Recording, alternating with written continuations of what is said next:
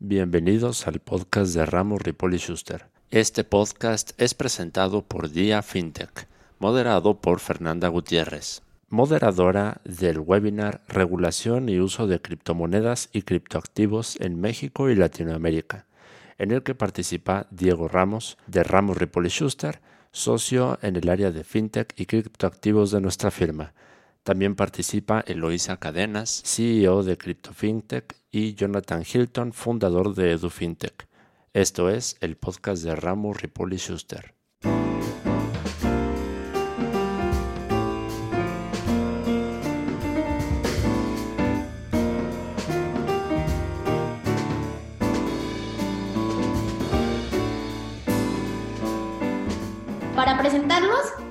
Eloisa Cárdenas, quien es CEO de CryptoFintech. También contamos con la participación de Diego Ramos, quien es abogado fintech y de tecnologías en Ramos Ripoli Schuster. Y contamos con Jonathan Hilton, quien es fundador de EduFintech. Muchas gracias. Para iniciar, me gustaría que nos dieran una breve introducción sobre ustedes, qué es lo que hacen. Elo, cuéntanos qué es CryptoFintech, cuál es tu trayectoria en este tema eh, entonces, si gustas empezar, por favor. Sí, claro que sí. Pues antes que nada es un gusto estar acá. Siempre es un honor eh, poder hablar de estos temas, sobre todo con, con, con, gente tan, tan importante como lo es John y Diego. Eh, y me parece que, bueno, es, es, es, muy grato para mí estar acá. yo eh, comencé a investigar sobre el tema, específicamente sobre Bitcoin, y se, estoy haciendo ahorita un doctorado, ya tengo el examen de candidatura, entonces estoy, digamos, a muy poquito de, obtener el grado en, la, en, la, en el posgrado de ingeniería de la UNAM. Eh, eh, derivado de eso, bueno, pues también comencé con, con, la consultoría y actualmente tenemos, tenemos eh, la consultora que es CryptoFintech y que se especializa únicamente en ver sobre todo temas de riesgos eh, de negocio y financieros en materia de criptoactivos o, o empresas fintech. Ok, Elo, muchas gracias. Diego, ¿gustes contarnos más sobre tu trayectoria? ¿Qué es lo que haces en Ramos Ripoll y eso, por favor? Kifer, muchas gracias. Eh, primero que nada agradecerles a, Roberto Aguilar y a ti por la invitación. Es un honor compartir el panel con, con dos instituciones como son Jonathan y Eloisa. Eh, mi nombre es Diego Ramos, como lo, lo, comentaba. Yo soy uno de los socios fundadores de Ramos Ripoli Schuster, una firma multidisciplinaria de abogados. Y hace algunos años decidimos, eh, dentro de estos diferentes equipos de práctica, abrir un área especializada precisamente eh, asesorar proyectos eh, relacionados con aspectos fintech y específicamente con, con, temas de criptoactivos.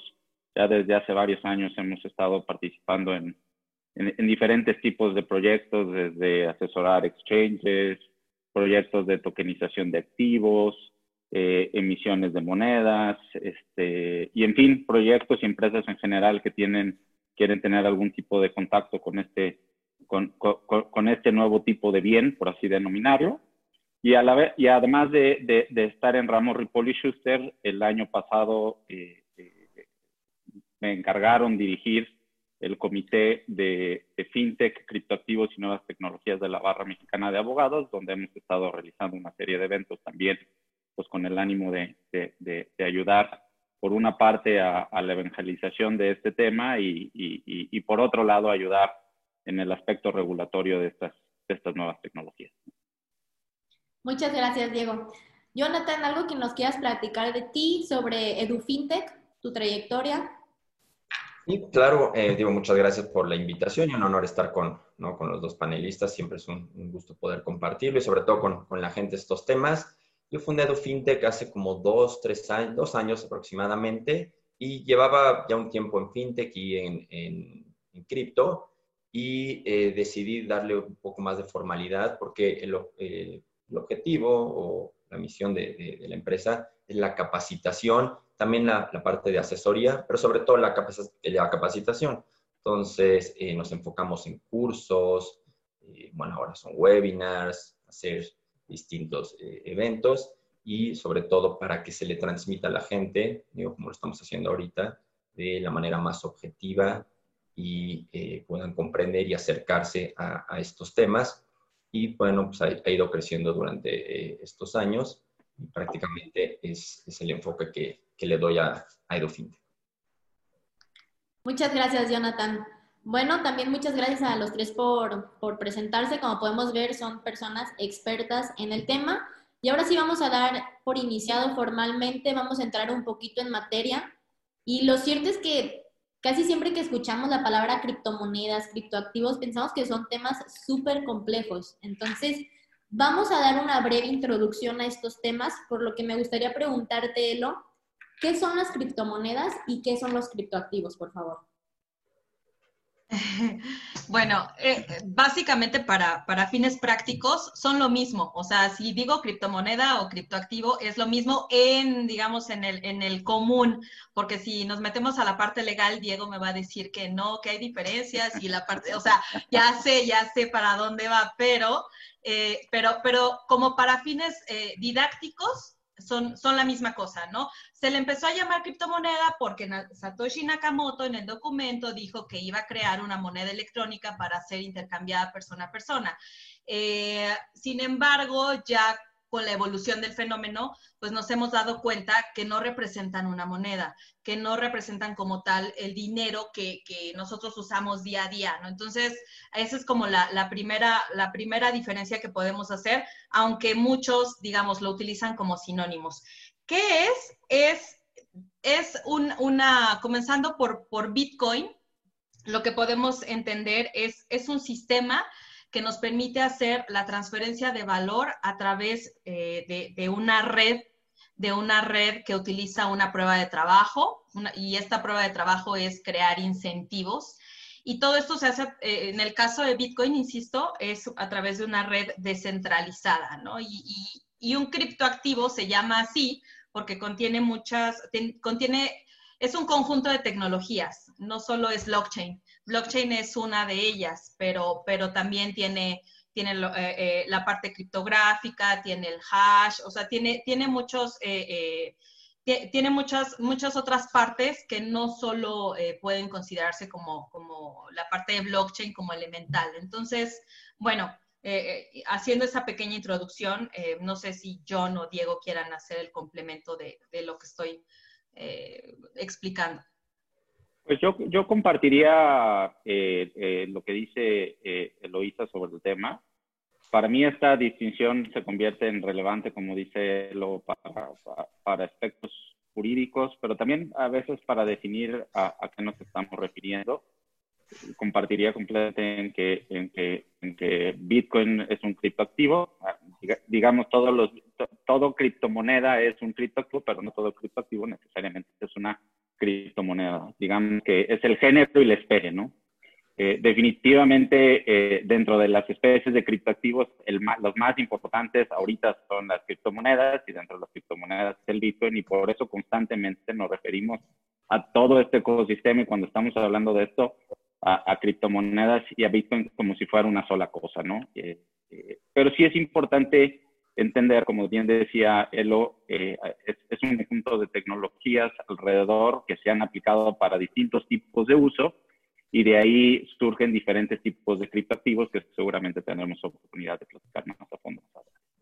Yo, yo diría, no, como resumiendo y un poquito más general, diría que un criptoactivo, una criptomoneda, es la representación 100% digital de valor económico y que es administrado por una comunidad. Esta es la parte de descentralización. Entonces, yo resumiría de esa manera los criptoactivos o, criptomonedas. Ok, gracias. Diego, tú te encargas ahí en Ramos Ripoll, eres abogado fintech. Entonces, a mí me gustaría preguntarte, ¿qué dice la ley fintech? ¿Qué otra ley nos puede regular todo este tema de criptos aquí en México? Me vas a tener que dar como 45 minutos para este tema porque me emociono cuando hablo de eso, pero eh, en, el resumen muy básico, eh, eh, pues lo más cercano o el intento más cercano que hubo en México una regulación de este ecosistema fue definitivamente la ley FinTech. Por ahí en uno de los capítulos se estaba regulando algo que el legislador le denominó activos virtuales y que cuando se estaba incorporando en la legislación todos pensamos que venía ya una regulación a todo el ecosistema y sobre todo a las actividades principales que se podían hacer en el, en el ecosistema fintech, eh, sin meternos ahorita mucho a, la discusión de qué es todo lo que tiene de mal la regulación, que es todo. Eh, eh, la ley fintech, en, a final de cuentas, no terminó sirviendo para nada este capítulo, porque una de las cuestiones que contemplaba esa ley era que el Banco Central iba a meter una serie de regulaciones secundarias donde por una parte iba a decir pues cuáles eran los activos virtuales permitidos y por otro lado iba a establecer una serie de reglas con las que se iban a, a, a, realizar las distintas actividades con esto que ellos denominaron activos virtuales. Eh, en, la, en la práctica, cuando vino esta regulación, lo que acabó sucediendo es que ni el Banco de México acabó diciendo que eran, cuáles eran los activos virtuales o cuáles consideraba como tales, y tampoco acabó regulando las actividades, sino acabó este, restringiéndolas estrictamente para las, las, las, actividades financieras en general y en específico para las, las, las empresas fintech o las ITFs reguladas por la ley fintech.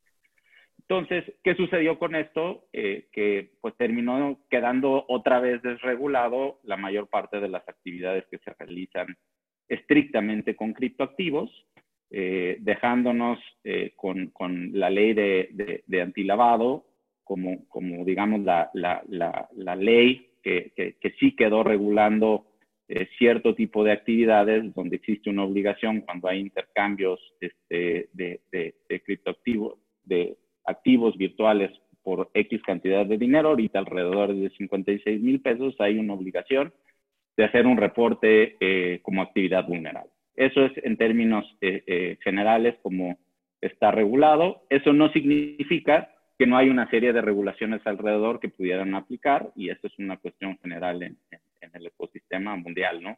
Si podemos considerar que el criptoactivo constituye un valor, entonces estará regulada por la ley del mercado de valores y así nos iremos, dependiendo la naturaleza jurídica del criptoactivo, podría haber otras regulaciones que les aplicar.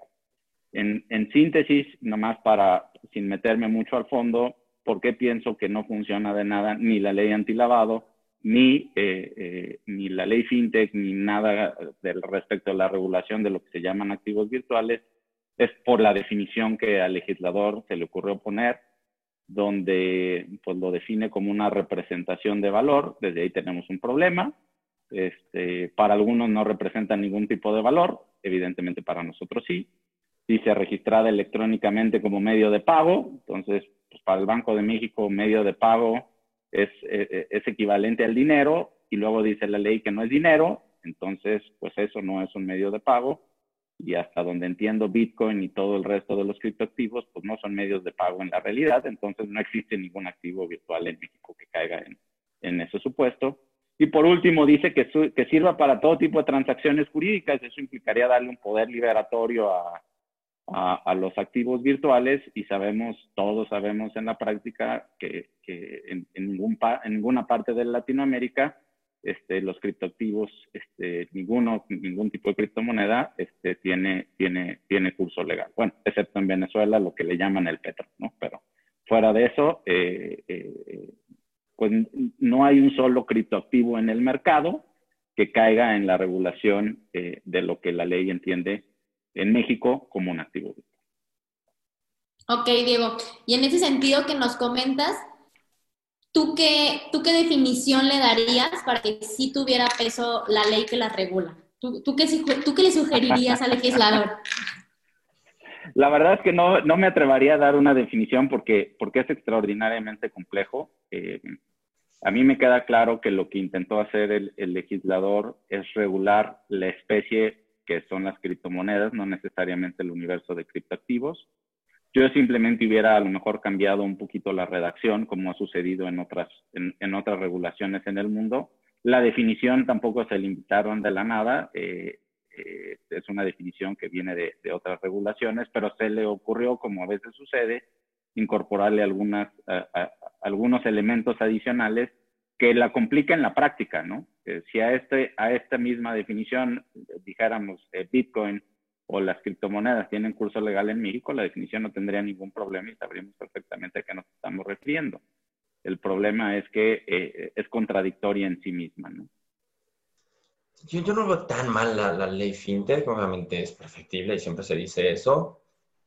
Ahora, Banco de México jamás iba a poner o aceptar que fuera de curso legal y no hay razón alguna porque en ninguna parte del mundo es, eh, es así y tampoco creo que se busque que sea de esa, de esa manera, tal por la naturaleza del, del activo. Si fue curso legal, pues ya podríamos caer en, en las monedas tradicionales y no es lo que se busca. Digo, para darle una cierta, para darle más certeza, si lo quieren ver, estaría bien.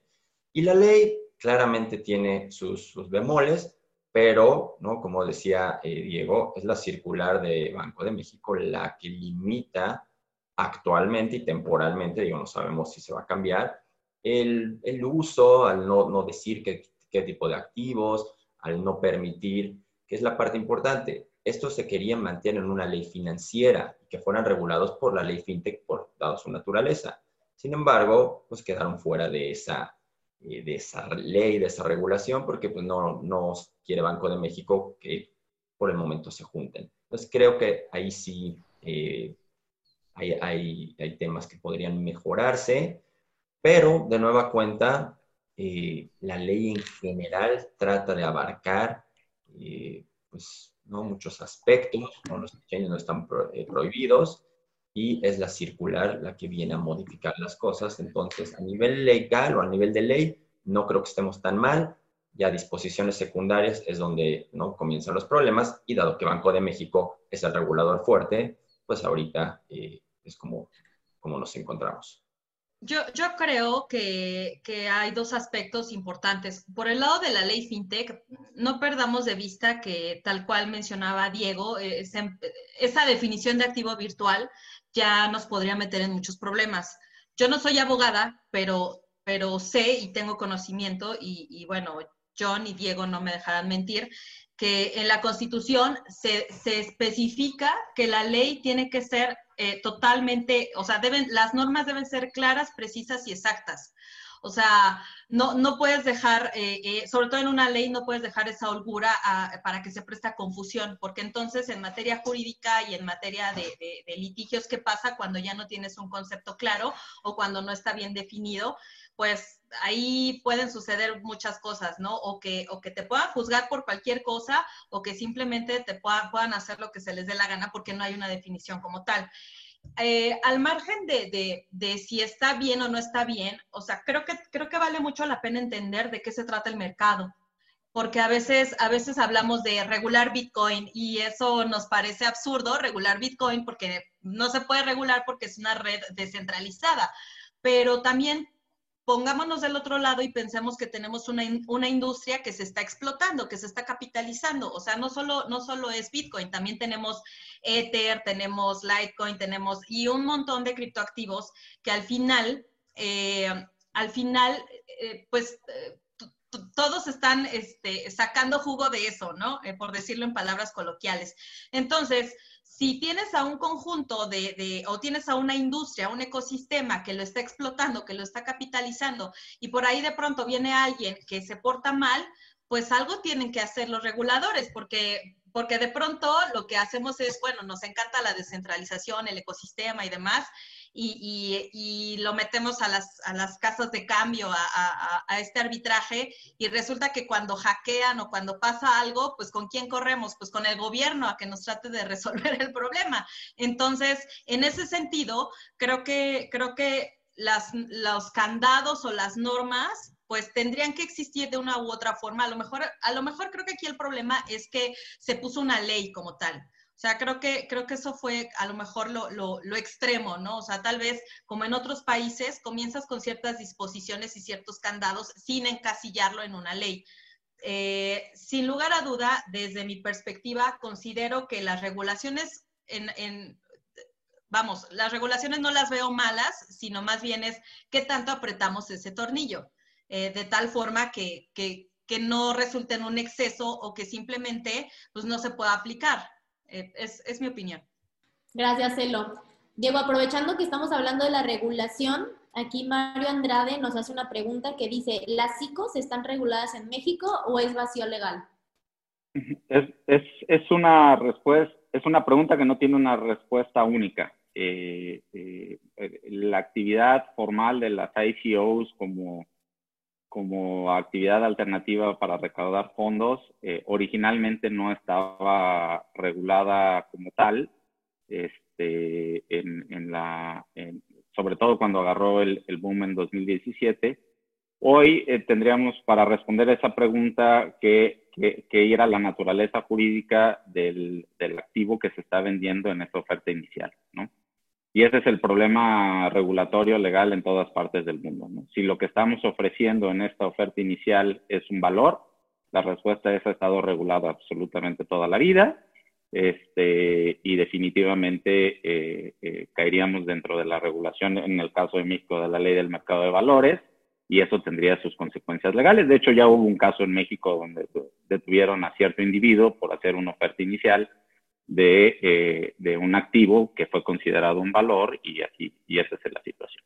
Pero existen otros, otros, otros, otros activos que se pueden ofrecer públicamente que no necesariamente caen dentro de la regulación de, de, de, las leyes de mercado de valores, que no necesariamente tienen una regulación que las prohíba y por lo tal eh, estarían eh, permitidas perfectamente en México, cuidando ciertos aspectos, por ejemplo, de si lo que estamos ofreciendo es un utility coin, pues eh, hay, hay, hay, regulaciones que nos terminan aplicando, por ejemplo, de protección al consumidor, ¿no? Por ejemplo. Este, pero no nos aplica una regulación de la ley del mercado de valores. No siguen aplicando regulaciones de, de, fraudes y demás, que, que, terminó siendo la regla en este tipo de casos. Pero respondiendo de manera muy, muy concreta a la pregunta, ¿son permitidos los ICOs en México? Eh, eh, Sí, en algunos casos pidiendo ciertas autorizaciones, en otros casos cuidando ciertos límites, pero no es una actividad prohibida en México. Gracias, Diego. Elo, a ti te escriben Jesús León, nos manda estas preguntas.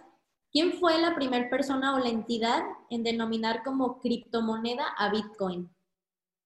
La verdad es que no lo sé. Este, solo sé que quien lo creó, en este caso Nakamoto Satoshi Nakamoto no lo hizo así. E, e, es difícil responderlo porque en ese entonces habían muchos foros, muchos foros incluso de las personas que, que, se intercambiaban correos, ¿no? Entre, entre, por ejemplo, entre Nakamoto, entre Halfini, eh, ellos eh, utilizaban incluso blockchain, por ejemplo, no está incluido en el paper de Satoshi Nakamoto. Entonces, dar así el nombre específico de fue tal persona en el año, en el mes tal, es, es como muy, muy complicado porque no, o sea, tener certeza de dónde fue el primer lugar que se utilizó el concepto en este momento. Yo lo desconozco, con mucho gusto lo, lo, investigo, pero, pero el concepto se da pues precisamente por la tecnología eh, que, que, tiene, ¿no? ¿no? ¿no? sé qué tan relevante sea el nombre, pero, pero lo, lo, lo, voy a investigar y paso el dato. Claro que sí. Gracias, Elo. También te preguntan que de qué depende la descentralización de los activos virtuales la descentralización de los activos virtuales desde un enfoque, supongo que activo virtual como criptomoneda, en lo que estamos hablando ahorita, ¿no? Eh, desde un enfoque tecnológico o desde un enfoque, eh, desde qué enfoque, ¿no? Si hablamos de, de, la tecnología, pues ahí estaríamos incluyendo esta red descentralizada, por ejemplo, en el caso de Bitcoin, y que todos pueden ser, y que todos se pueden unir a, esa red a través de, nodos o a través, digamos, de computadoras. Eh, no, no, lo quiero hacer tan técnico para no, para no confundir a, la gente, ¿no? Que, que, por ahí de pronto dice, yo, espérame, yo apenas estoy empezando y, y ya quieres hablar de proof of work. Este, a lo mejor creo que, ¿de qué depende esa descentralización? Esa descentralización depende de, toda esa red de usuarios que no, no hay alguien que lo controla y entonces cada uno está poniendo, digamos, su computadora a, trabajar para poder ser parte de, esta red. Em, no, no sé si queda, si queda claro. Si son muy, muy técnicas o muy específicas, creo que podríamos tratarlas eh, al final o las respondo vía, eh, a través del, teclado. Gracias, Elo. Bueno, pues continuando con un poquito las preguntas que teníamos. Jonathan, cuéntanos cuál es el proceso para que una persona común y corriente pueda comprar criptomonedas?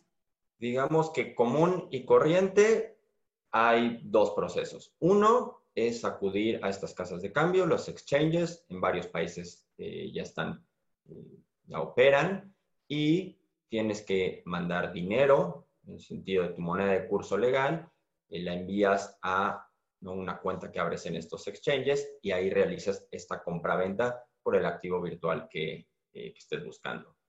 Pero la otra puede ser que alguien te lo, te, lo envíe. ¿Por qué? Porque quiere que participes, porque es un pago por algún servicio que, eh, que, le, proporcionaste. Y esa sería la segunda manera de que alguien común y corriente podría adquirir estos activos virtuales. Digo, la tercera ya es minar, pero esa prácticamente no, común y corriente no va, no, no va a suceder. Entonces, la mayoría entra por estas casas de cambio, ahí los adquieren y otros pues también lo, se los han enviado por, por un pago o, ¿no? te digo, por que quieran sus conocidos que participen y vayan introduciéndose a este, a este ecosistema. Estas serían las dos maneras más sencillas y las que, por las que todo el mundo entra. Gracias, John. Diego, ¿qué es lo que determina el precio de estos activos? Creo que la, mejor persona para contestar esta pregunta es Eloisa, que gran parte de su, de su doctorado tiene que ver con este tema. Eh, la, la, respuesta más simple eh, a, a, esta pregunta es la oferta y la demanda, es lo que lo, lo, la, la, respuesta simple a, ello, pero me parece que hay muchos otros factores que, que, juegan desde, pues, por supuesto, el costo en el caso de Bitcoin de la minería. Algún reflejo debe o puede tener en, el costo, pero principalmente eh, eh, lo que genera las fluctuaciones tremendas de que de repente sube un 2000% y baja el 95%, tiene que ver con, actividades de oferta y demanda, pero creo que Eloísa es, es, es, es, la doctora en este tema. Yo, yo lo que veo muchas veces con esta industria son dos cosas. Primero, nos queremos quebrar la cabeza entendiendo la tecnología. Y los que son muy, muy así súper pro tecnología y que casi, casi este, es como si no sabes programar, no te metas en este tema, este, quieren forzosamente que, que, que, se entienda la tecnología. Cuando siempre les pongo el ejemplo, cuando nosotros comenzamos a usar Zoom, WhatsApp o cualquier tecnología, no empezamos investigando cuál era el código fuente o cuál era, cómo se desarrollaba una aplicación. O sea, creo que es como muy importante hacer énfasis en, tener o, tratar de, experimentar cómo funciona, cómo funciona Bitcoin, cómo a lo mejor, como hace rato mencionaba John, ¿no? ¿Dónde lo puedo obtener? Este, eh, si está prohibido, no está prohibido, o sea, ese tipo de cosas, porque luego nos queremos poner tan técnicos que, resulta complicado. Eso por un lado. Por el otro lado, aterrizando en el tema del precio de Bitcoin, eh, las preguntas digamos, fundamentales siempre son por qué tiene valor, eh, por qué, eh, qué, lo respalda, este, eh, es seguro, o sea, cosas, cosas muy básicas. Y creo que en gran medida, para responder el tema de oferta y demanda, tenemos que regresarnos a los básicos. O sea, Bitcoin no es diferente a, a, por ejemplo, a un activo en el mercado financiero o no es diferente a una acción o a un bono o a otra divisa. Es decir, ¿por qué, ¿por qué tiene oferta y demanda? Pues voy a tratar de hacerlo lo más sencillo posible. Si nosotros eh, tenemos dos curvas, esas, esas curvas tal cual ya lo mencionaron, oferta y demanda. Si nosotros tenemos una producción muy, muy grande, y, y, es un, digamos, tenemos un tráiler de productos, tienen un precio, pero tenemos una sobreoferta, entonces el precio se va a ir para abajo. Es decir, cuando se, empieza, se empiezan a vender muchos, eh, algún token, o en este caso, por ejemplo, Bitcoin, si, em, si se empieza a hacer mucha venta de eso, pues el precio va a bajar. Y evidentemente, cuando más queremos algo, pues el precio va a, o sea, el precio va a aumentar. Entonces, la relación en el caso de Bitcoin es exclusivamente oferta y demanda. Podemos tener otras, eh, otros, otro tipo de tokens, a lo mejor security tokens, eh, incluso equity tokens, que, que, pueden ser diferentes. Las variables que pueden impactar en el precio pueden ser, pueden ser diferentes, pero ahí eh, ya interviene si hay una, ahora sí hay una empresa que lo respalde, si tienes un commodity, una mercancía, si tienes, si tienes, si, si está haciendo un stablecoin, o sea, son, son, son tokens que ya cuando los empezamos a estudiar o los empezamos a desagregar, empiezan a tener ciertas particularidades. Pero para regresar a, la, pregunta, no es diferente que los mercados este, financieros tradicionales. La, las variaciones o los movimientos corresponden prácticamente a oferta y demanda. ¿Qué tanto se compra, qué tanto se vende? Gracias, Elo. John, este, es, es una manera para poder nosotros administrar nuestras criptos es a través de una wallet digital, ¿cierto? Cuéntanos más sobre estas, estas wallets que, que podemos, en las cuales podemos administrar nosotros nuestros valores. Ahora, uno de ellos es, Wallet y digamos que es lo, más recomendable, pero no es necesario. Ahora, la mayoría lo compra en un exchange y tiene su cuenta ahí. Ahora, la cuenta en un exchange, como Bitso, que he visto que algunos ponen, es tu wallet. Bitso tiene una wallet, entonces podría entenderse porque tu cuenta directamente va a esa wallet, pero está administrada, operada, en el sentido de que tus llaves, es decir, la contraseña para mover los activos, pues no la tienes tú, la tiene eh, Bitso. Cuando hablamos y mencionas de que tú administres, y mucho lo que se busca y la gente ha escuchado, es que este sistema lo que promueve es que la gente realmente sea dueña de su dinero, sea autónomo en sentido eh, financiero. Para ello, necesitas tú abrir una wallet, pero esa wallet debe ser creada a partir de llaves, es decir, la llave privada, llave pública, ¿no? Tu contraseña y en términos de correo electrónico, si lo quieren ver, y tu dirección, que tú eres el que la generó, no que te la generó alguien más. De esa manera, entonces, sí eres el verdadero dueño de eh, tus recursos, porque pues, nadie más puede conocer eh, esa llave. Vi que algunos ponían, y si la pierdo, ah, bueno, si la pierdes esa llave, entonces perdiste tus recursos. Ese es uno de los temas que más preocupa a, la gente y tenemos pues, que, desarrollar y superar. Pero sí, una wallet en distintas maneras, puede haber wallet a través de la computadora, puede ser móvil o incluso puede ser un cold storage, que sería como un eh, USB, o ya los muy, muy, muy conservadores lo pueden tener en, en, un papel, que serían las llaves que se vinculan a lo que seguramente veremos posterior, que es el blockchain donde está cada una de las operaciones. Entonces, esa sería la manera. Mi recomendación es sean los dueños o administren sus llaves o pónganlos en un lugar donde la custodia realmente sea eh, efectiva y no hay muchos lugares. Gracias, John. Oye, Diego, ¿qué pasa si nosotros decidimos que una wallet nos administre todos nuestros criptos ¿Qué pasa si esa app desaparece? ¿Qué, es lo que sigue? ¿Ya perdimos todo o hay algo por hacer? Eh, la, la, pregunta es, es, es, sigue siendo un depende. Eh, depende de cuál es la función de esa app. Si es una aplicación donde lo que están haciendo es custodiarte las llaves privadas, la aplicación, este, y ellos tienen el control de tus criptoactivos, definitivamente si desaparece y se llevan los dueños del día de mañana cierran el changarro, pues se llevaron todo lo que tú tenías, ¿no? En ese caso el riesgo que tienes es altísimo y por eso siempre vale la pena ver cuál es el fondo. Pero existen aplicaciones que lo que te permiten es generar de manera sencilla una wallet. Por ejemplo, esta, este, este paper wallet que hablaba Jonathan hace rato, lo puedes hacer a través de eh, sistemas donde te imprimen te genera tu hojita que tú imprimes y guardas en tu, en, tu caja fuerte o abajo de tu colchón o donde tú quieras. Este, y que si desaparece esa empresa no pasa nada porque tú sigues teniendo el control de tu llave pública este, y de tu llave privada, que es lo más importante de todo, este, y, y, y, y no tendrías ningún problema.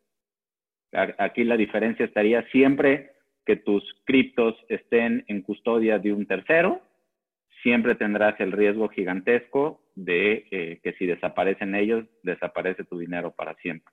Por el otro lado, si, eh, si tú tienes el control de, tu, de tus criptoactivos, no estarás en el riesgo de un tercero, pero tienes el riesgo, que pasa muchísimo, de que si se te pierde a ti no hay manera de recuperarlo. Eso es, es una balanza, ¿no? Eh, la ventaja para algunas personas que son despistadas de tenerlo, por ejemplo, en, en, un exchange, que podría ser las veces de esta app que estamos platicando, pues es que si se me pierde la contraseña, pues puedo seguir un trámite interno para que me reponga la contraseña y, se resolvió el problema. Tengo el riesgo de que si se va, las pierdo. Y viceversa, si desaparece, pero la tengo conmigo, pues no pasa nada si desaparecen, pero si yo pierdo mi contraseña, que es mi llave privada, pues perdí el dinero para toda la eternidad. Ok, Diego, muchas gracias. Aquí nos hace Roberto el comentario de que sería bueno explicar las diferencias que existen entre security tokens, equity tokens, utility tokens y stablecoins para que la gente se familiarice con estos conceptos. Elo, ¿nos puedes explicar estos conceptos y sus diferencias, por favor? Claro, es básicamente qué está detrás del token o del, o del, del criptoactivo. Es decir, al igual que en el mercado, tenemos diferentes, eh, eh, tenemos diferentes instrumentos financieros. Tenemos el Forex, o sea, las divisas, tenemos, eh, se negocia también los, los commodities, el oro, la, plata, también se, negocian las acciones de, una empresa. Entonces, digamos, en, ese sentido, se puede o puede existir una gama también de tokens que en donde ya no solo es como en el caso de Bitcoin, que es una es para, para realizar eh, eh, pagos, ¿no? Podemos tener el security token, en donde, grosso modo, el security es literal la representación o es el valor, es, eh, se considera como un valor. Si, por ejemplo, estamos haciendo un token que esté respaldado con, eh, con propiedades o, que esté respaldando algún activo real, entonces ahí se, se puede volver un security. Eh, que de hecho también, eh, y Diego no me dejará mentir y John tampoco, que el equity token es, es también muy, muy, o sea, es un security, ¿no? el equity es la representación del valor, pero en función de la empresa. Te voy a poner un ejemplo. Eh, vamos a imaginar un huerto, vamos a imaginar eh, una producción de, mango, ¿no? Entonces, no es lo mismo que yo tenga un token que esté respaldando esa producción de mango a que el token esté respaldando el valor de la empresa son dos cosas, son dos cosas diferentes. Entonces ahí podemos encontrar el, security que, eh, eh, bueno, el, valor, el, que está respaldando a los mangos y al que está respaldando el valor de la empresa, que no son la misma cosa. Por eso insisto, la, la, diversificación de tokens no, no se diferencia con los mercados financieros. Nada más me falta ahora el utility token. El utility token es pues muy similar, es, es muy semejante a, este, a como los puntos que tenemos nosotros en, en las tarjetas, en, en, tiendas de conveniencia o, donde queramos pagar, en cafeterías, que utilizamos estas tarjetas para puntos y entonces ese utility pues puede, puede eh, digo, a través de un token puede representar también esa, esa, esa función. No sé si Diego y John tengan algo que complementar.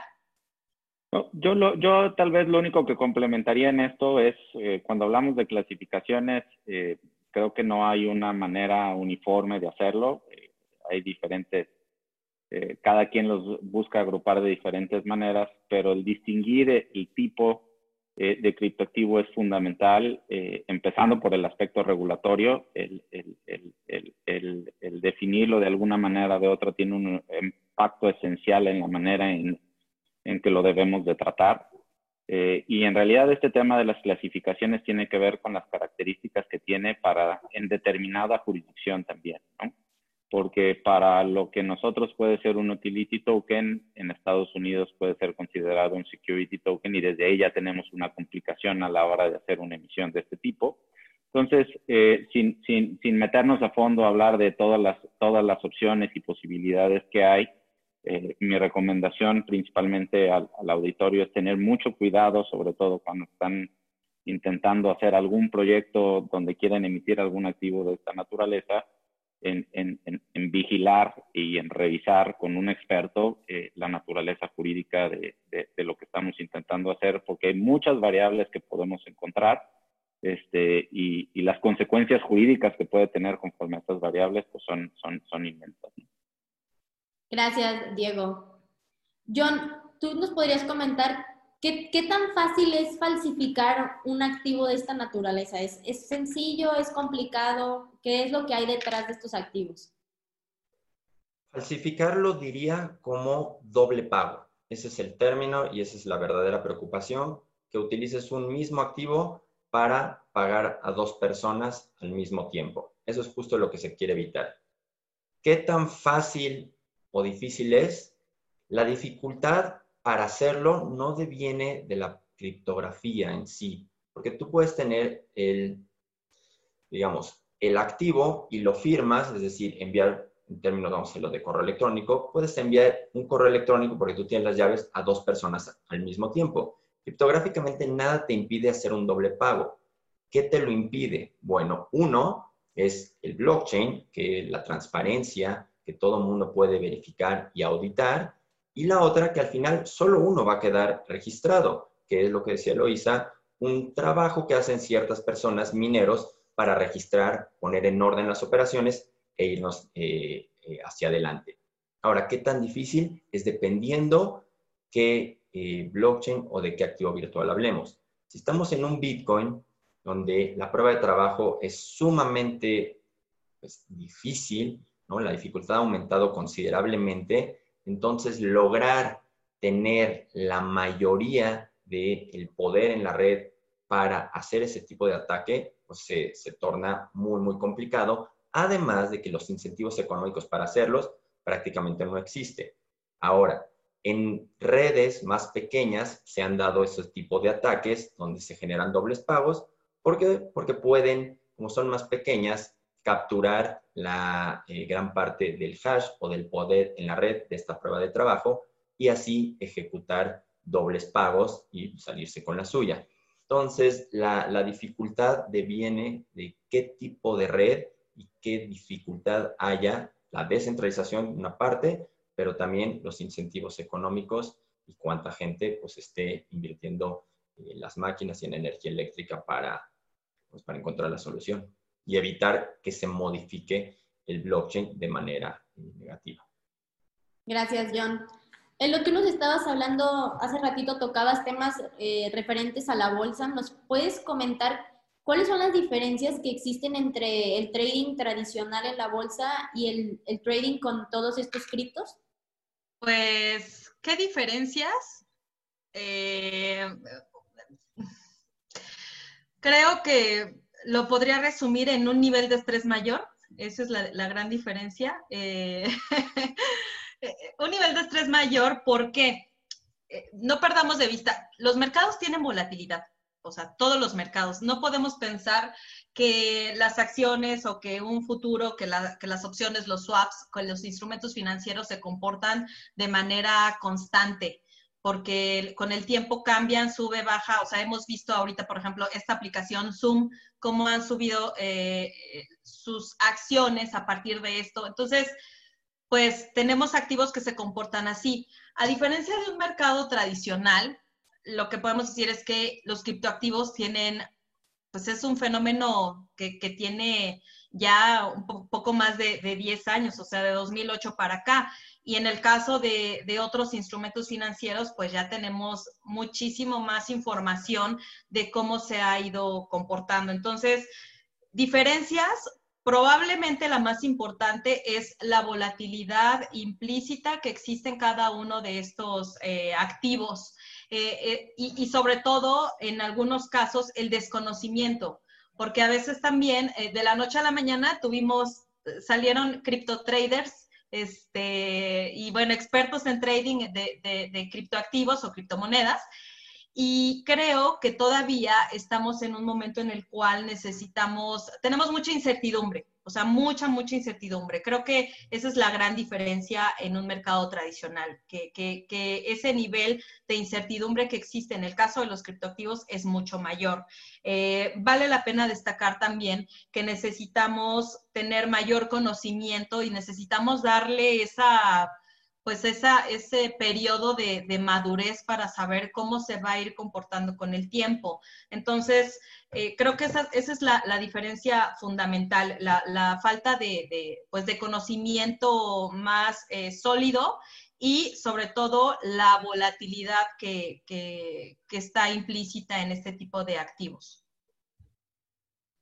Gracias, Elo. Oye, Diego, aquí en el chat traen una duda de unos 56 mil pesos que mencionaste, nos dicen, Diego Ramos, ¿podrías mencionar si los 56 mil pesos que menciona la ley antilavado de dinero son acumulados de manera anual o en una sola compra de 56 mil pesos?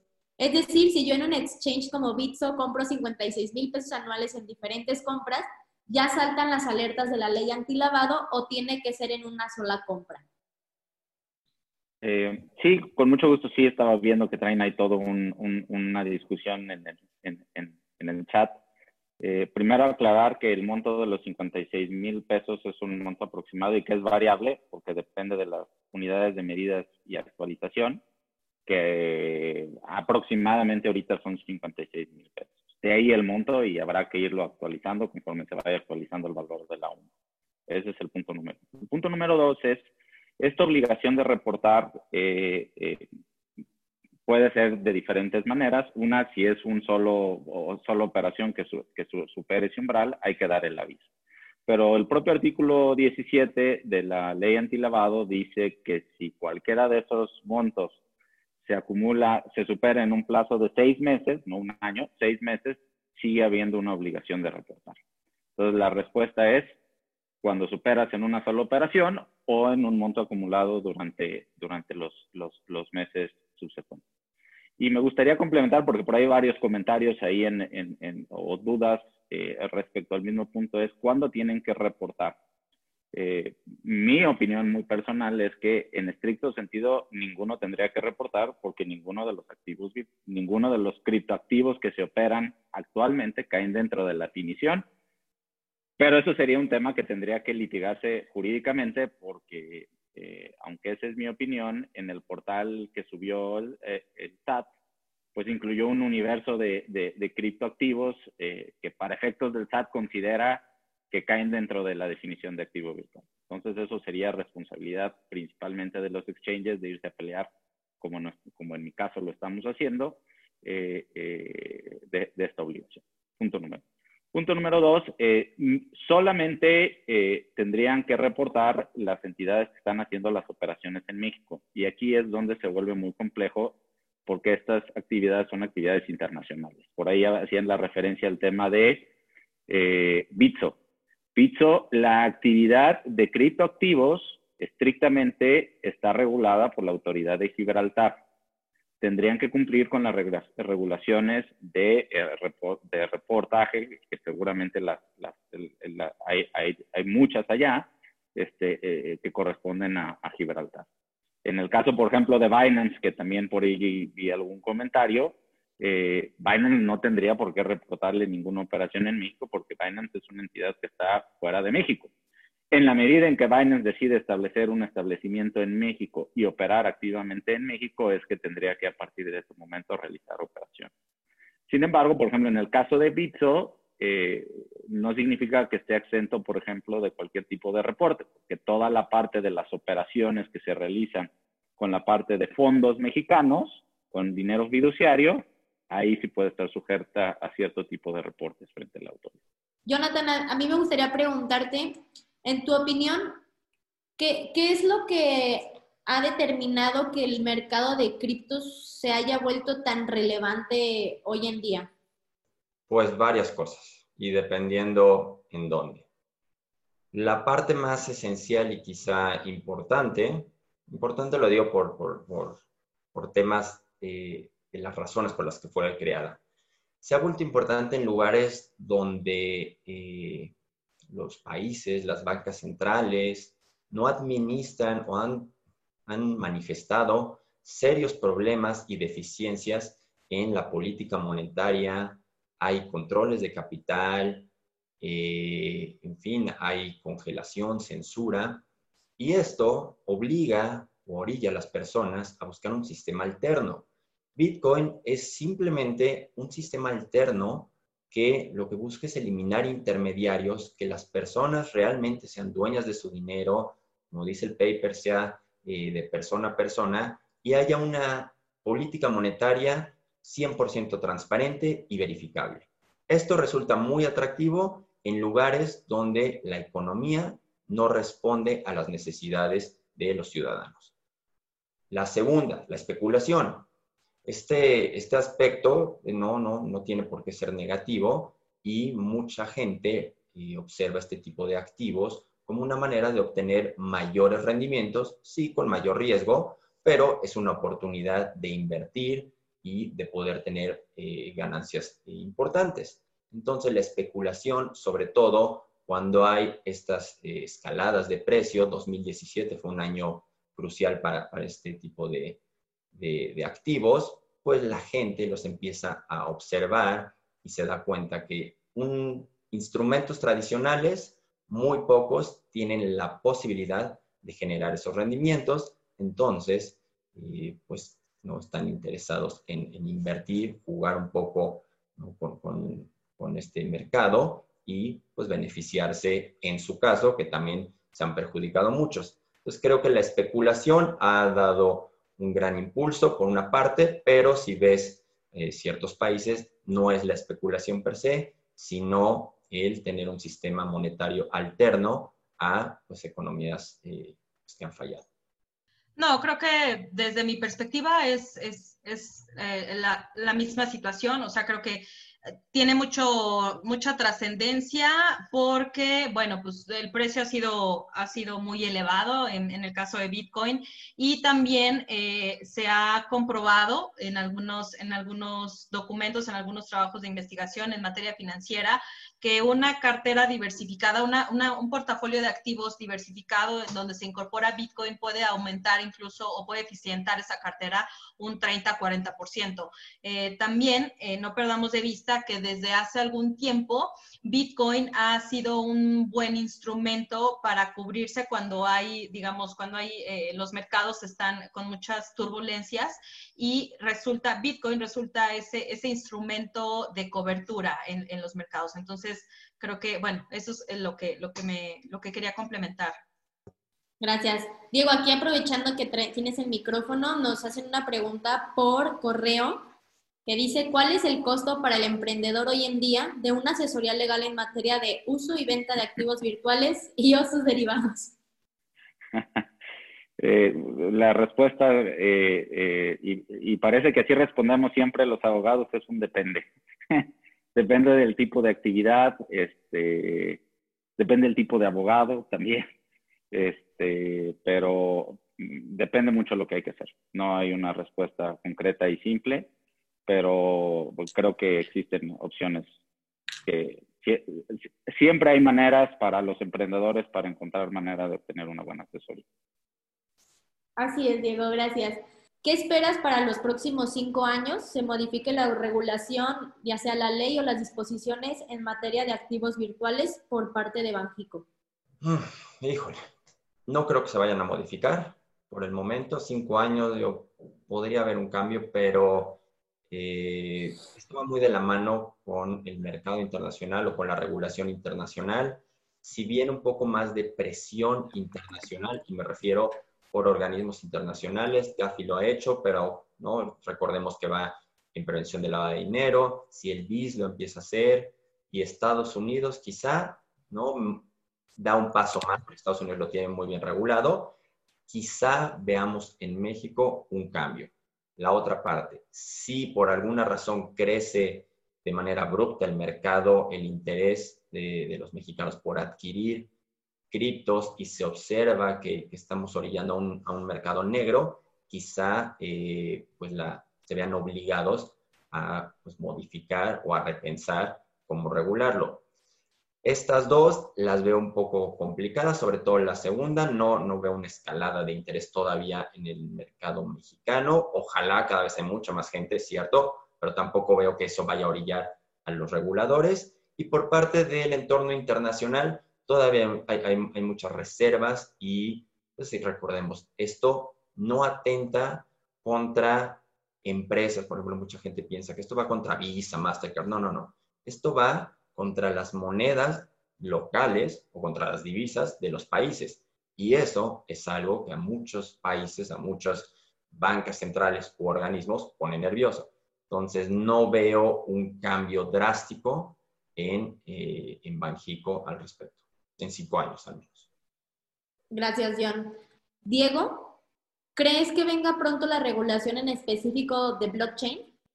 Es que eh, el tema de blockchain como tal, el blockchain es, la tecnología y, y, como tecnología, más bien lo que hay que pensar en regular es las actividades que se están realizando con la tecnología, ¿no? Y, está muy ligada a, lo que me comentaba Jonathan hace rato así como tecnología estrictamente, pues no es, no es necesario hacer una regulación específica sobre el blockchain, pero sí sobre ciertas actividades que se deben de realizar. Y creo que va, eh, eh, con el tiempo van a, van a empezar a haber ciertas regulaciones. ¿Cuáles son las principales eh, preocupaciones a, a, nivel mundial en, en, este ecosistema? El primero y uno de los más importantes tiene que ver con el tema de prevención del lavado de dinero, que ya hemos platicado mucho eh, que me parece que ahí es donde, donde por la presión de los, de los diferentes organismos, empezando por Gafi y lo que vayan a empezar a hacer el resto de los, de los países este, eh, eh, económicamente más desarrollados, pues empujará a México a tener alguna regulación a lo mejor más estricta en algún momento. Pero ese es uno de los puntos principales. El segundo tiene que ver con, con, con protección al consumidor. Eh, eso es una preocupación muy importante y que en realidad no hace sentido la postura que, que asumió el Banco de, eh, el Banco de México con su circular, porque pues no estás ayudando, en realidad estás perjudicando al consumidor. Eh, esa falta de, de, regulación, esa falta de vigilancia sobre los principales jugadores en el ecosistema, que hoy son los exchanges, pues así como hay algunos muy serios, como como Capital, como Bitso, como Volavit, eh, hay otros eh, eh, que no necesariamente lo son. ¿no? Entonces, tener este tipo de regulaciones, más que, que, que, legitimarlos por legitimarlos, tiene que ver un tema de, de, proteger a, a, los usuarios que lo están usando. y un tercer tema, que es la preocupación de la regulación de las actividades que salen del blockchain, tiene mucho que ver con el tema fiscal, este, que ese es el, el, el gran interés que que, se han tardado mucho a nivel internacional eh, y entre ellos en México en, adoptar posturas concretas. Eh, me parece que en parte lo hacen, eh, creo que porque no le entienden lo suficiente o no saben cómo determinar reglas específicas. Pero volvemos al mismo comentario de Jonathan. me parece que conforme haya, empieza a haber ciertos criterios en diferentes países, eh, todo eso irá permeando eventualmente. Eh, hoy la preocupación, hablando del tema de blockchain eh, reciente e importante, es el, mundo de las stablecoins, ¿no? porque fuera del Bitcoin y de todo el, ecosistema de, stablecoins, lo que realmente ha desportado una preocupación real a, a, los diferentes países es la existencia de los stablecoins que hoy se usan más este, que cualquier otro criptoactivo este, y cuando salió el proyecto, por ejemplo, de Libra, pues puso a temblar al mundo entero. ¿no? Entonces, me parece que, que, hablando de regulaciones de blockchain aplicadas, pues podríamos eventualmente encontrar algo relacionado al, mundo de las stablecoins. Y me gustaría nomás eh, poner, bueno, aclarar, mencionarles. Un blockchain que se regula, ¿no? Que una un entidad lo regula, no es un blockchain. Eso llámale base de datos, llámale DLT. Un blockchain, como decía él o como ha mencionado Diego, es descentralizado. Lo descentralizado no lo puedes regular de esa manera. Está regulado, si acaso, o no si acaso, está regulado a nivel de código. Ese código es abierto y ese código se puede cambiar. No existe, para llamarlo blockchain, ¿no? Tal cual, una regulación que provenga de una autoridad o de un ente centralizado. Si es así, como Libra, como distintas empresas que llaman o se dicen tener blockchains, es una base de datos distribuida, pero al final se puede regular. ¿Por qué? Porque no es descentralizada. Entonces, esa es una aclaración que, que, ¿no? que hago al respecto. Pero, pero perdón que interrumpa, regularmente, John, lo que nos dicen es que tenemos blockchain pública y blockchain privada, ¿no? Este ha sido el, uno de los debates así como como más recurrentes en, materia blockchain, blockchain pública o blockchain privada. Incluso hay algunos que, comentan que puede haber una blockchain sin una prueba de trabajo, o sea, sin un token. Entonces, eh, ahí digo, a lo mejor no, no me quiero enfrascar en el tecnicismo, pero, pero también, o sea, dicen, ah, Ripple, Ripple es, eh, Ripple es cripto o no es cripto, este, o de qué se trata, ¿no? O, o si eh, IBM tiene su blockchain, entonces, si es blockchain o no, o no es blockchain. O sea, creo que, creo que eso también eh, resulta a veces, a veces complicado, ¿no? Sobre todo en materia de educación y en materia de, de cómo se está transmitiendo. Creo que ahí a veces nos, nos crea esa confusión, ¿no? De decir, a ver, eh, ¿sí puede haber una blockchain privada o no? Yo coincido, evidentemente coincido contigo y con Diego, que, que la blockchain, pues la esencia o el sentido de la blockchain es que es descentralizado, que es un código abierto, que existe una prueba de trabajo y que, que existe una recompensa que es justo ese token. Gracias, Elo. Elo, aprovechando que estás aquí este, contestando preguntas, Aquí nos, nos enviaron una pregunta que dice, ¿qué tan cierto es que en México ya se esté evaluando un proyecto de, desmonetización? O sea, desaparecer el papel moneda. Ah, pues no tengo conocimiento en, México, en donde, en donde está haciendo mucho ruido es en China. Eh, eh, la, criptomoneda de, China, el ERMB, este, eh, en México creo que todavía falta falta mucho tiempo porque, pues como sabemos, primero, primero va a estas, a estos, eh, estas grandes economías, se ve cómo funciona y a partir de eso los gobiernos comienzan a, o algunos países comienzan a replicar esos modelos. Sin embargo, este, a mí me parece que justo como mencionaba Diego, lo que sí puede representar, o sea, al margen de Bitcoin, lo que sí realmente puede representar un problema son las stablecoin, porque en la medida en la que se utiliza más el stablecoin, por ejemplo, en Argentina, un exchange que se llama Satoshi Tango, ellos recién crearon un stablecoin colateralizado, o sea, digamos, a la par del, dólar, ¿no? Eh, eh, ese stablecoin digamos que lo han puesto como una respuesta a las restricciones para la, el intercambio en, en, dólares para poder este, hacer esa, esa compra o esa venta que tiene, que, que está allá en Argentina. Entonces, eso sí puede resultar un problema, tal cual mencionaba Diego, porque en la medida en la que comience a utilizarse más un stablecoin, pues la moneda nacional o la moneda del país va a estar, eh, vamos a tener una sobreoferta, que de hecho ese es uno de los, de los, que hace poco escribió un artículo de eso,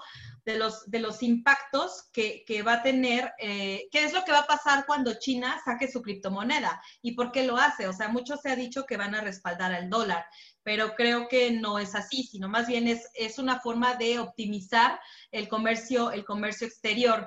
Y cuando eso suceda, pues casi todos los países tienen sus reservas en dólares si las reservas ya no van a estar en, o, ya no se van a utilizar esos dólares, pues vamos a tener una, otra vez, una sobreoferta y va a suceder lo mismo con ese precio. O sea, ¿qué le va a pasar a esa moneda? ¿Qué le va a pasar al dólar? Es muy probable que se devalúe. Digo, eh, son, son como como especulaciones, todavía no tenemos certeza, pero lo que sí está, lo que sí está haciendo ruido y lo que sí puede resultar preocupante en materia de stablecoin eh, o en materia cripto son estos, estos stablecoin para, para los países.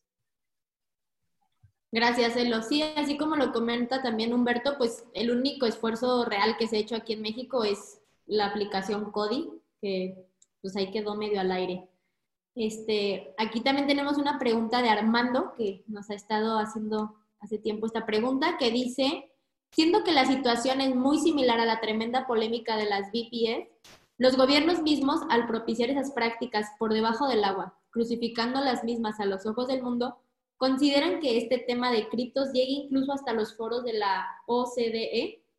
Lo que entiendo de la pregunta es que si esto va a escalar todo este tipo de actividades, eh, yo creo que la respuesta es, eh, y está relacionado a lo que hemos venido comentando, es sí, o sea, son temas que, poco a poco, conforme van agarrando relevancia, se han ido discutiendo en los organismos este, internacionales. Eh, conforme vaya creciendo la actividad, con mayor razón va a ser materia de discusión. Este, el tema de, las, de los criptos ha sido materia de la agenda en, en, las reuniones, por ejemplo, de las G20 y, así será materia en, las distintas reuniones y, eh, eh, que haya de los distintos organismos internacionales y conforme vaya agarrando más relevancia serán mayores las determinaciones que tengan. No hay que olvidar que, que, este tipo de actividades eh, y cómo funcionan los organismos reguladores, mientras no sea un problema, no importa.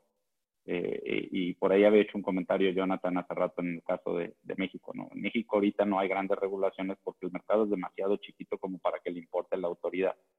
Este, mientras vaya creciendo ese interés, va creciendo el interés de la autoridad. ¿Por qué se empezaron a preocupar las autoridades de los países? Porque en el 2017, por ejemplo, empezó a haber una escalada masiva de gente metiéndole dinero en todo tipo de proyectos, una cantidad de estafas, estafas tremendas, y eso despertó, fue uno de los casos principales que despertó cuando menos un interés en los diferentes países del mundo la gran mayoría de las entidades regulatorias tuvo que emitir cuando menos algún comunicado, y México no fue la excepción. Argentina, Brasil, Estados Unidos, todos emitieron comunicados cuando hubo el boom, y eso despertó un interés de la autoridad. Y así es recientemente con el caso de, los stablecoins. Los stablecoins, los, los primeros que salieron, pues a las autoridades no les importaba. Este, cuando empezaron a crecer, pues les empezaron a generar interés y el interés se, cuadruplicó cuando surgió Libra y dijo Facebook y toda la serie de personas, oye, esto puede convertirse en algo serio. Y luego vienen las autoridades este, eh, eh, centrales de los países diciendo, oye, pues ¿qué, parece, qué tal si lo hago yo. Pues todo este tipo de cosas son las que están despertando y sin duda eh, va a ser materia de, de, interés y de análisis de las autoridades este, y de los organismos internacionales más relevantes conforme vaya agarrando. Gracias, Diego. Como bien mencionaban, pues no, no, no existe como tal una buena regulación, por así decirlo, para estos temas. Es por eso que nos hacen esta pregunta. ¿Existe algún país que resulte ser un modelo a seguir en cuanto a, su regulación? En caso de que sí, ¿pueden mencionar qué países, por favor? Uy, bueno, me adelanto rapidísimo. En todos los aspectos, ninguno si vas por eh, verticales, si lo ves como en un lugar donde puedas constituirte y lanzar tu proyecto y el regulador sea mucho más amigable, tenga esta taxonomía de, activos. Suiza es un, ¿no? Lo ven como un hub para constituirte y para lanzar proyectos. Estados Unidos creo que es de los más avanzados, pero tiene una regulación muy diversa, dependiendo si lo ves la autoridad fiscal, el IRS lo considera de cierta manera, si ves la CFTC para commodities, de tal manera, y si lo ves este, por, por, la Fed, ¿no? Por FINRA, pues es de otra manera. Entonces, sí lo regulan, sí está ¿no? bastante avanzado, pero pues todavía no, no está muy eh, armonizado. Entonces, creo que eso. Japón sería la otra, ¿no? Y digo, no es que estén en pleno uso, pero tiene eh, buena regulación, ¿no? Los exchanges están regulados y eh, se le ha dado un tratamiento mucho más favorable. Entonces, yo pondría como esas tres, pero de nueva cuenta, tomaría de cada una ciertos eh, aspectos y prácticamente ningún país, uno, no es de curso legal, ningún país, y otros han ido, a Alemania creo que acaba de lanzar una buena propuesta, en fin, ¿no? hay, hay, eh, países ¿no? con casos o regulación rescatable. Gracias, John. Diego, ¿lo algo que gusten agregar? Pues hay, hay países, ah, adelante. Adelante. Hay, hay países que, se consideran como amigables con el ecosistema, por ejemplo Estonia, pero bueno, ahí más bien es un tema fiscal y es un tema de, ser más Gibraltar incluso, ¿no? O sea, a veces regularse en, otros, en otros países que se conocen o, los llaman este, eh, paraísos fiscales. Y bueno, creo que en gran medida por eso se les llama friendly, ¿no? Eh, pero, pero como bien mencionaba Jonathan, este, si representa un problema para, un gobierno, para un país, es muy probable que, no haya tanta aceptación de, de, la industria, ¿no? Ah, creo que, creo que actualmente no hay un país que sea totalmente abierto con, este, con, con, el ecosistema. Sí, eh, digo, yo complementaría nada más en que, eh, eh, coincidiendo con la, con la opinión de ambos, particularmente lo de Jonathan, que yo agarraría de, de, ciertos lugares, creo que, que, se convierte en una interesante competencia internacional regulatoria y, y, eso es un, un aspecto muy interesante en general del ecosistema, ¿no? como es a final de cuentas algo que, funciona de manera internacional, pues ¿qué ha pasado? no? Hay una jurisdicción que me lo prohíbe, pues me cambio a la, a, la que sí me lo permita y se convierte en la competencia de ciertas eh, eh, jurisdicciones de ver cuál tiene la regulación más amigable para traer los proyectos. Esa fue la estrategia y ha sido parte de la estrategia, por ejemplo, de Malta, en, tener una regulación eh, no fácil, porque de hecho eh, es, más la fama que la realidad, eh, pero tiene a final de cuentas certeza jurídica que ha, que ha atraído cierto tipo de proyectos. Yo lo que creo eh, como concepto general y la parte importante es, tiene que haber un híbrido en las regulaciones. Estados Unidos ha avanzado mucho, por ejemplo, pero a veces es una regulación demasiado restrictiva. Por ejemplo, BitLicense en, Nueva York que pues fue de las primeras que surgió para regular a los, a los exchanges eh, que operan en Nueva York, pues sí, fue muy interesante, sí tenía muchas protecciones, pero la hacía, la hacía absolutamente restrictiva para muchos de los jugadores y eso tampoco es bueno, ¿no? Pero luego hay otros, como decía Elo, Estonia, que dicen aquí puedes hacer lo que se te dé la gana y aquí nunca te vamos a perseguir. Este, yo digo que te autorizo, pero sin, sin en realidad vigilarte, que es el extremo contrario, ¿no? Entonces, eh, me parece que lo importante es que haya certeza eh, regulatoria. Yo eso es lo que creo que es relevante, que eso es lo que te dan lugares como Suiza, el estar en Gibraltar, que son regulaciones eh, perfectibles, pero a final de cuentas ahí están, si hay una autoridad que te vigila y, que, tienes cosas. Es importante tener certeza en, el aspecto tributario, que ahí Estados Unidos, por ejemplo, ha tenido avances en, en emitir ciertos criterios en ese tema hay otros que a los que estamos en el ecosistema nos gustan más, como pues que la Unión Europea ha dicho que no tiene IVA o Francia que dice que no hay impuestos en, las transacciones cripto a cripto. Eso, suena muy atractivo este, y, suena muy positivo. Lo importante aquí es eh, darle certeza jurídica a, la actividad. Eh, eh, difícilmente podremos llegar a un consenso de cuál es la ideal, pero lo importante es que los distintos jugadores que están en el medio haciendo las cosas bien los puedan hacer en igualdad de circunstancias. Muchas gracias a los tres por su opinión. También nos preguntan, hablamos de países ubicados en diferentes partes, pero nos preguntan específicamente, ¿cuál creen ustedes que sea el país más, amigable en temas regulatorios en Latinoamérica? Uruguay, tal vez. Uruguay, me parece que, que Uruguay tiene esa apertura de, crear proyectos eh, y las restricciones no son, no son tantas. De hecho, hay más iniciativa para proyectos para proyectos blockchain. Y, creo que, o sea, en esencia, vale la pena destacar que al gobierno, el gobierno lo que no quiere son dos cosas, que haya hackeos, o sea, robos en las plataformas y que haya lavado de dinero.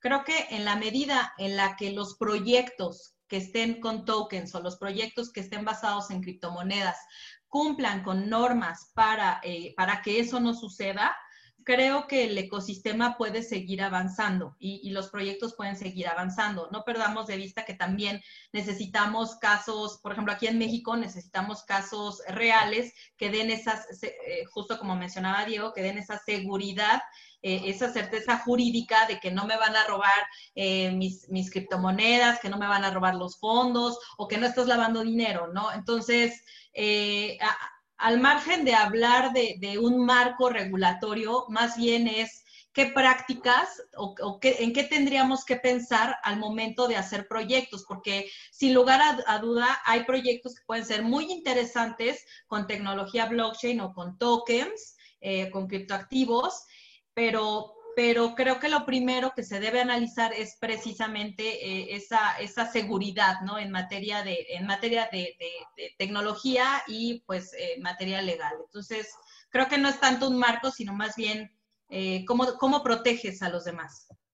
Yo, yo compartiría, yo tal vez diría el más restrictivo de Latinoamérica es Bolivia, este, viéndolo al revés. Este, y creo que de los países hay cosas que puedes sacar a favor, hay cosas que puedes sacar en contra. Eh, yo creo que, eh, por ejemplo, fue muy negativo lo que sucedió en Chile con este exchange, este Orion X eh, o X, que de manera arbitraria, que sucede mucho, un banco decidió cerrarle las cuentas bancarias y que llegaron hasta hasta, hasta la Suprema Corte y la Suprema Corte acabó resolviendo que como no había certeza regulatoria y había ciertos riesgos de, que se pueden realizar actos ilícitos, pues era correcto cerrar una, una cuenta bancaria, ¿no? Entonces, eh, eh, tienes estos escenarios que, que, que, a veces no es la autoridad eh, de, no es ni la WIF, no es ni la Comisión Bancaria, sino a veces es un, un, una entidad financiera seguida de un poder judicial que no es muy positivo y, y eso te puede afectar. Cuando ha habido otras eh, eh, este, jurisdicciones donde pues, el poder judicial termina siendo el, el impulsor del, del, ecosistema a veces. ¿no? Gracias, Diego. Bueno, esta pregunta es para todos y a manera de conclusión. ¿qué, ¿Cuál es el futuro de, de, todo este mercado, Bitcoin, criptoactivo, criptomoneda? ¿Qué, qué nos espera? Grandes rasgos, creo que no, para no, no entrar en tantos rollos, la gente si quiere entender Bitcoin, como decía Elo, a ver, la parte tecnológica, eso no es necesario. Creo que es la primera vez que, o no es la, es la primera vez que tenemos un dinero que es 100% para Internet. ¿Y eso qué significa? Que si ves cómo funciona Internet, en la parte de un poco más de apertura, si quieres ver democratización o acceso global, entonces tenemos por primera vez dinero que funciona de esa manera. Y eso puede impulsar a un sinfín de industrias y de personas. ¿Quieres hablar de inclusión financiera? Podemos llegar muchísimas personas, incluirlas, no sé si bancarizadas, pero inclusión financiera. Mayor competencia porque salen nuevas empresas que dan eh, distintos productos. Hemos visto ya productos de ahorro, préstamos, ¿no? créditos, inversión. Va a haber ese tipo de competencia. Seguridad para, eh, para ciertos eh, individuos por los países en los que viven. También es dinero que te sigue hacia todos lados.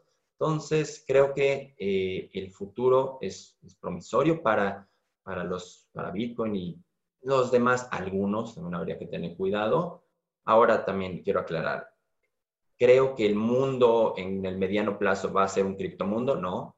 Siempre digo, véanlo como un sistema alterno. Te sirve, te interesa, úsalo. Si no, no pasa nada. Puedes seguir utilizando tu sistema financiero tradicional que en algunos o muchos lugares es, eh, eficiente. Entonces, yo lo vería el futuro de, de esa manera. Adelanto para dejar a la mejor al final que es la que, la, la, la que realmente conoce el ecosistema.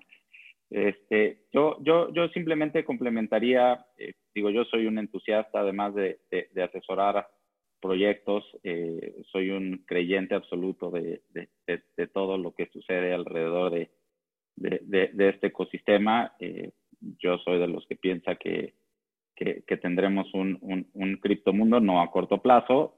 Tampoco creo que se va a sustituir el dinero fiduciario y que todos vamos a usar Bitcoin, no lo creo, pero sí creo que eh, eh, evolucionaremos a mediano, a largo plazo, no creo que vaya a haber cambios sustanciales en un inmediato plazo, pero hay grandes casos de uso, muchos empiezan a ver poco a poco, como ahora sí que como con el Internet, ¿no? Eh, si, si, nos remontamos a principios de los 90, cuando estaba esa gran tecnología y, este, y todas las posibilidades de uso que había, pues había muchos este, desertores y personas que, que, pensaban que, un Netflix jamás iba a suceder porque pues a, los que nos tocó vivir esa época, pues una sola canción te tenías que tardar eh, 24 horas, ¿no? Eh, imposible eh, bajar una película y menos verla en tiempo real en esos entonces y hoy pues el mundo cambió absolutamente en, pocos años y, yo creo que algo similar va a pasar con el tema este, de los, de los criptoactivos, de blockchain. Eh, no estoy seguro si vaya a ser Bitcoin o no, no estoy seguro si vaya a ser lo que tenemos ahorita, pero sí creo que va a haber muchos casos de uso, ya los vemos como poco a poco empieza creciendo diferentes, empiezan a crecer diferentes casos de uso, por ejemplo, en el tema de las remesas, en todo lo que tiene que ver con Latinoamérica y en países este, en vías de desarrollo, pues las remesas ha sido un extraordinario caso de uso y, y que hace la diferencia contra los grandes abusos de, de, las grandes compañías y eso es un poder inmenso que, que, antes no se podía de otra manera, el poder transferir, eh, incluso para las grandes corporaciones, millones y millones y millones de dólares este, por una cantidad absurda de comisión, pues es algo inaudito, ¿no? Y además el poder de, poder controlar tus cosas verdaderamente, pues se convierte en algo muy positivo a la, a la vez de un gran reto, ¿no? Este, no estamos acostumbrados a, a, tener ese tipo de poder. Este, y, eso pues se puede convertir hasta en una discusión filosófica si, si realmente queremos ese tipo de poder o no. Probablemente haya más de alguna persona que diga que no, que prefiere que alguien más se encargue de eso, ¿no? Pero, pero yo veo un futuro interesante, un futuro positivo. Eh, soy de los que creen que muchas cosas se pueden hacer. Eh, activamente nos toca verlo en la actividad profesional, las, las, las cosas súper interesantes y las grandes ideas que están surgiendo y, y, yo creo que hay muchas muchos casos de uso que vamos a empezar a ver a corto plazo este, y poco a poco irá evolucionando.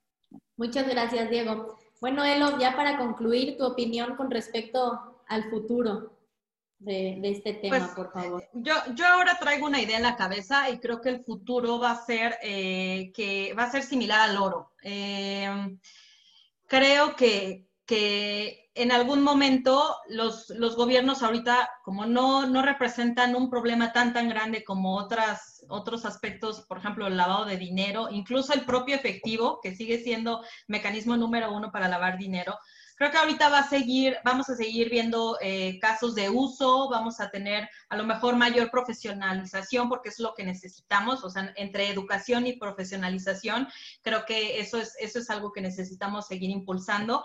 Pero sí creo en, alguna, en algún punto que cuando los gobiernos ya empiecen a tener muy bien en el radar a, una muy buena cantidad de usuarios de criptoactivos, van a comenzar con las exchanges, con las, con las centralizadas, eh, con, con estas casas de cambio reguladas, y entonces van a empezar a poner controles para, para los criptoactivos que se negocian.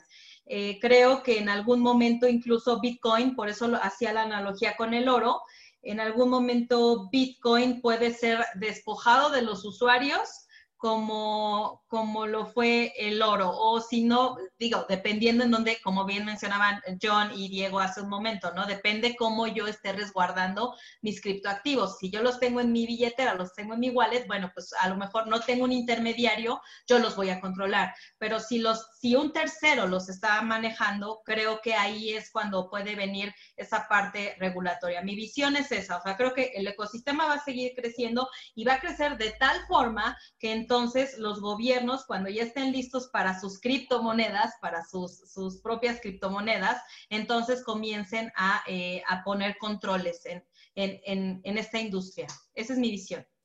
Elo, muchas gracias, Diego, Jonathan, muchas gracias a los tres.